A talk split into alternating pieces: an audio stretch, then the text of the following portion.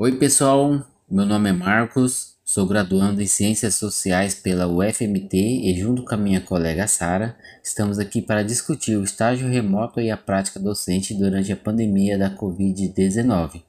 O objetivo dessa minissérie é pensar a formação e a atuação dos professores de Sociologia de Mato Grosso. Isso aí, Marcos. Hoje, no nosso segundo episódio, a gente vai discutir como tem sido ser professor durante a pandemia da Covid-19. Para isso, a gente conta com a participação do professor Marcos Paulo Martinez, que dá aula de Sociologia na Rede Estadual de Mato Grosso, estando voltado para a educação de jovens e adultos, e que é também o nosso professor supervisor de estágio, e o professor Alisson Cipriano, atuante na rede estadual no município de Rondonópolis e membro da Unidade Regional de Mato Grosso da Associação Brasileira de Ensino em Ciências Sociais, a ABEX. Então, vamos lá? Eu que sou onde a miséria seca as estações, vi a primavera florescendo entre os canhões e não recuar.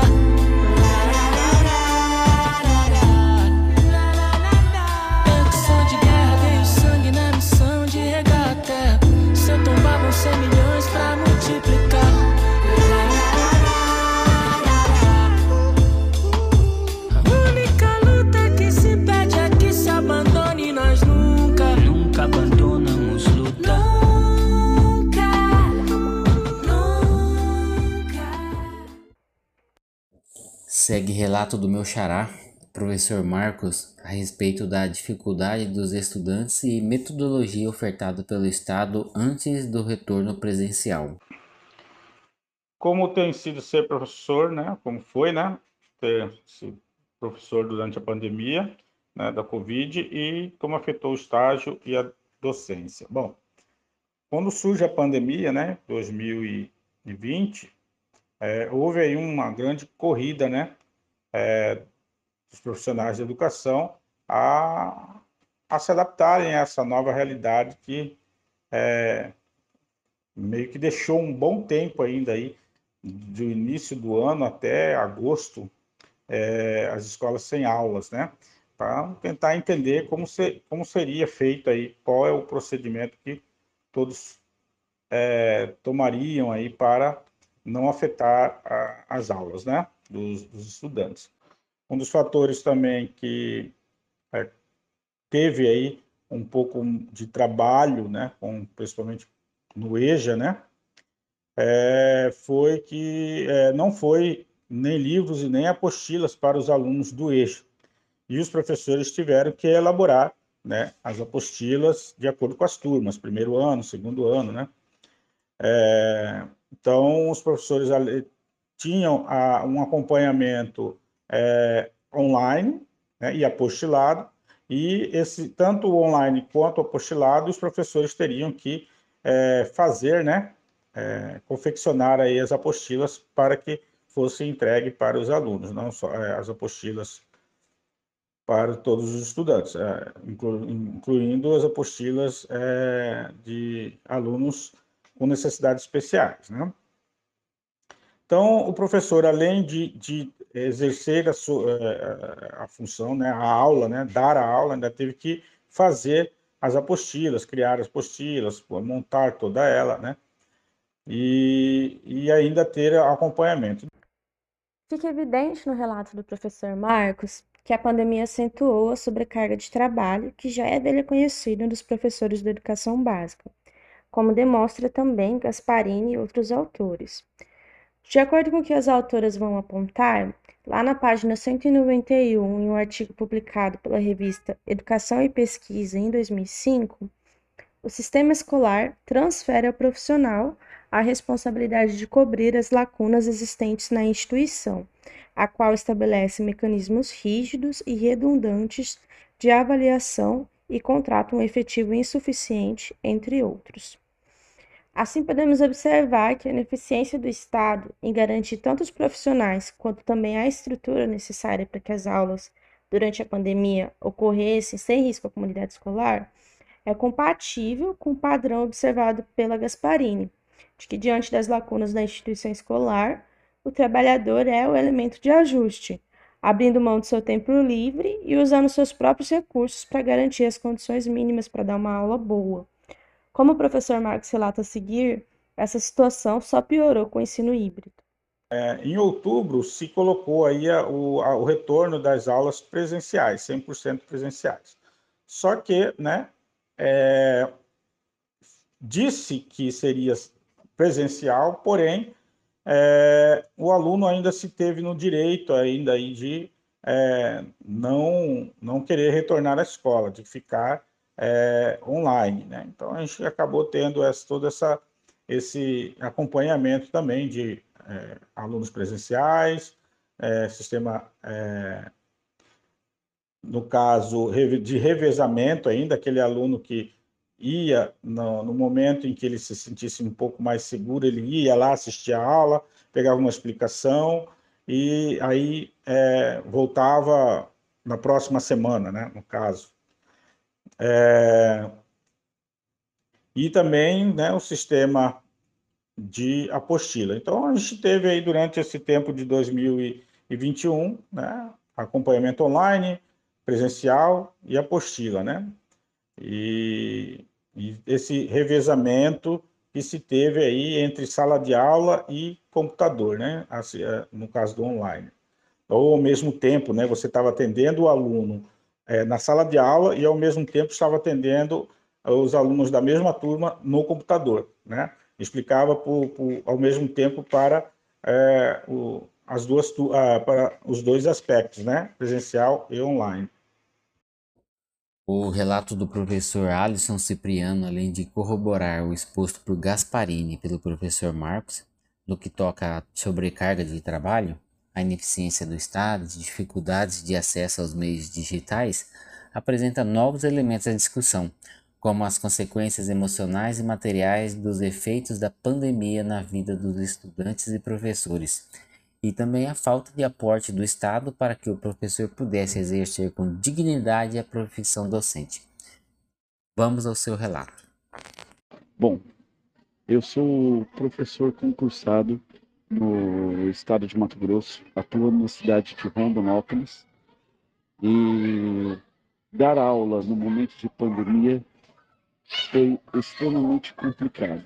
Complicado por alguns fatores.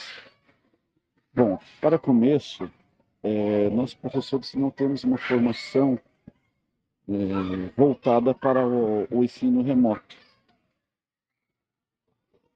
E aquele momento de mortes, principalmente no início, sem entendimento total do que era, sem uma vacina, uma política governamental e estadual que queria que nossos trabalhadores voltássemos ao ambiente de trabalho sem a mínima condição e ainda mais se lidando com o alto público, é, nos afetou de certa forma emocionalmente. Bom, para trabalhar, nós não tínhamos equipamento, pelo menos não de início. Lembremos que a pandemia começa em 2020 e os recursos para compra de notebooks ofertados pelo Estado só veio em 2021 e por volta da, da metade do ano.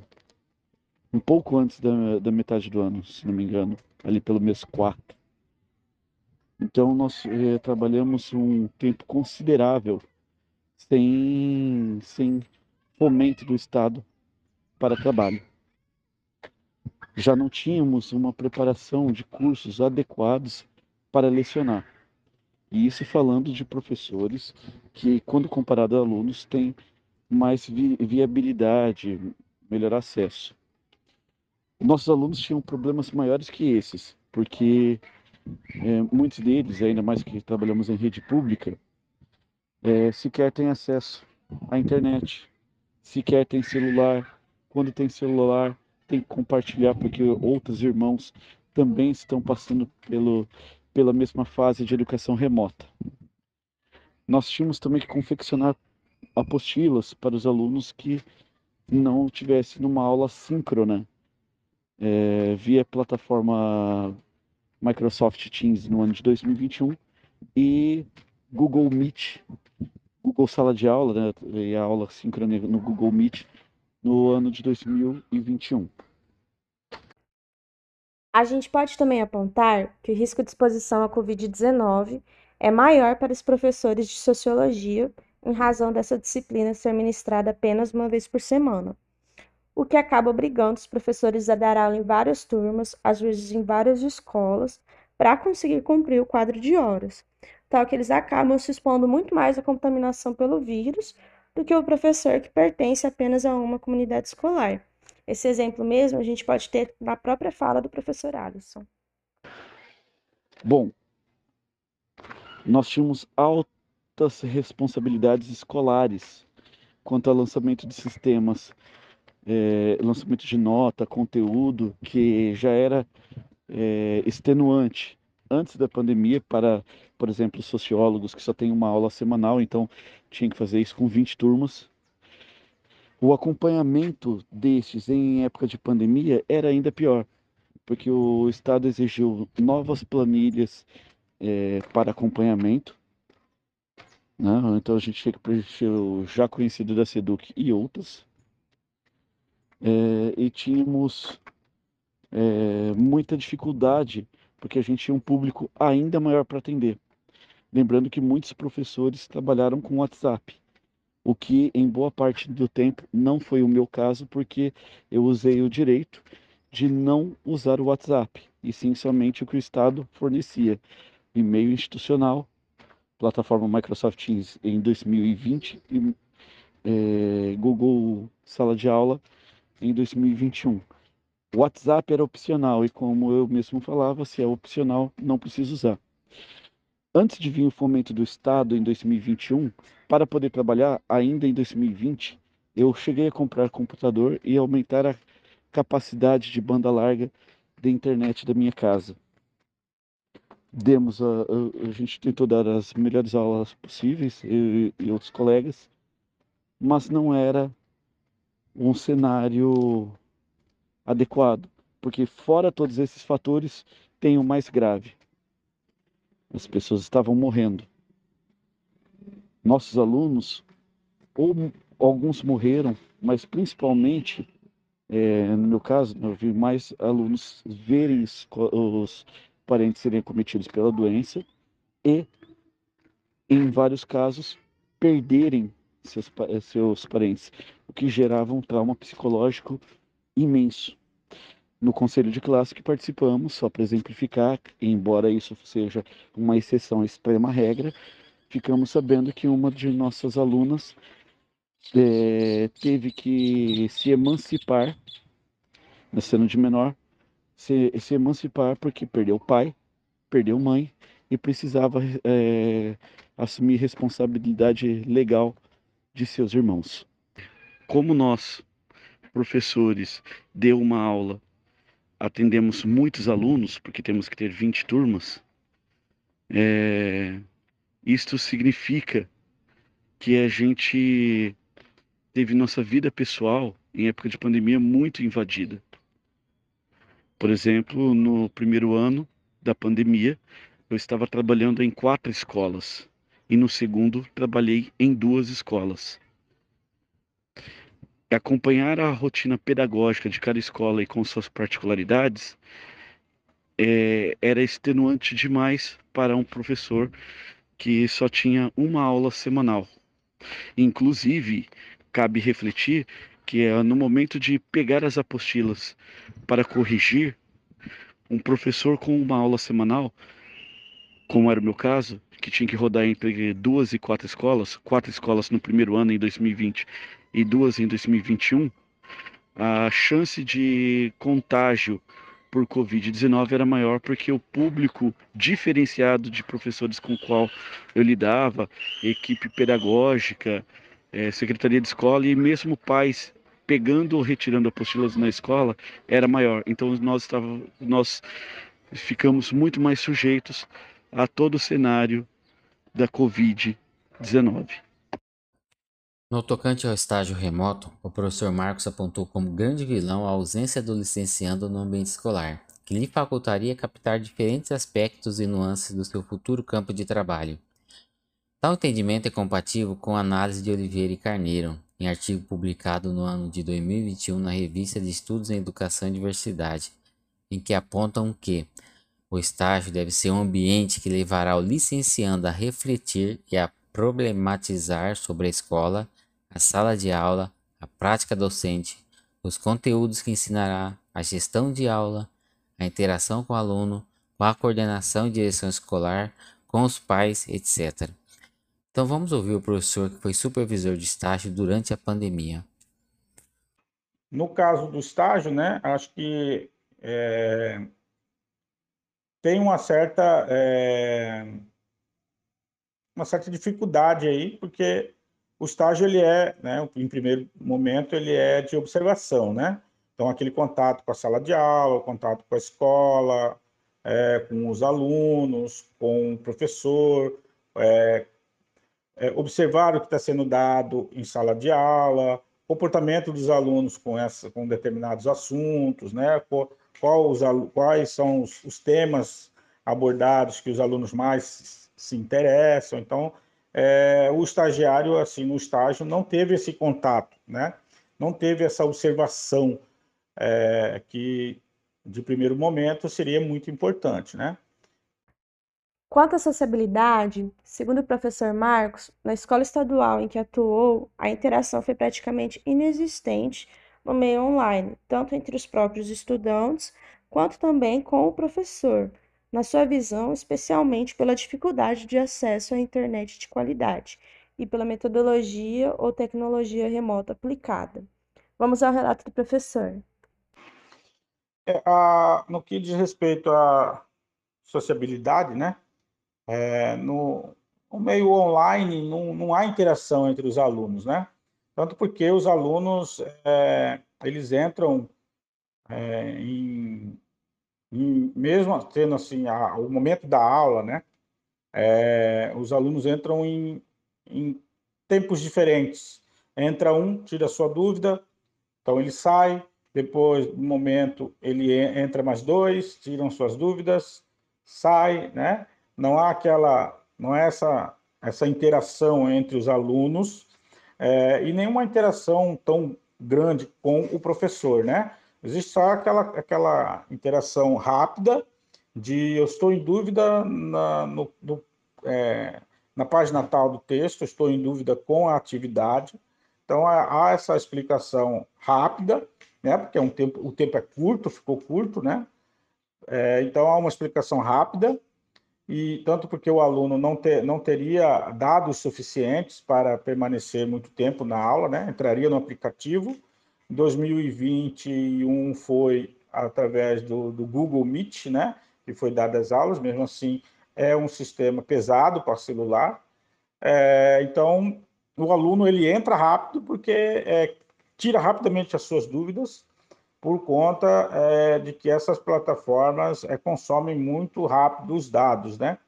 Então, é, é se enviava mensagem, fala, professor, é, vou entrar na, na, na, na câmerazinha aí, para a gente só tirar uma dúvida para mim. Ele entrava, pedia explicação e aí era dado. Quando não, se mandava áudio, né? Quando ele não conseguia entrar, ele mandava, perguntava ali pelas redes sociais, ali no caso o WhatsApp, falava a dúvida dele e o professor enviava um áudio, né? Um áudio explicando aquele ponto ao qual ele teve a dúvida.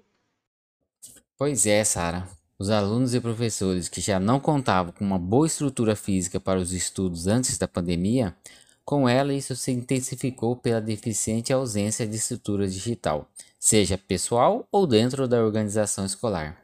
Mas temos novidades aí, Sara. São as reformas educacionais como a nova BNCC e o novo ensino médio. Mas será que elas facilitaram a vida dos alunos e professores de sociologia? Tudo isso no meio de uma pandemia, hein? Mas essa discussão vai ficar para a próxima. Até mais, galera!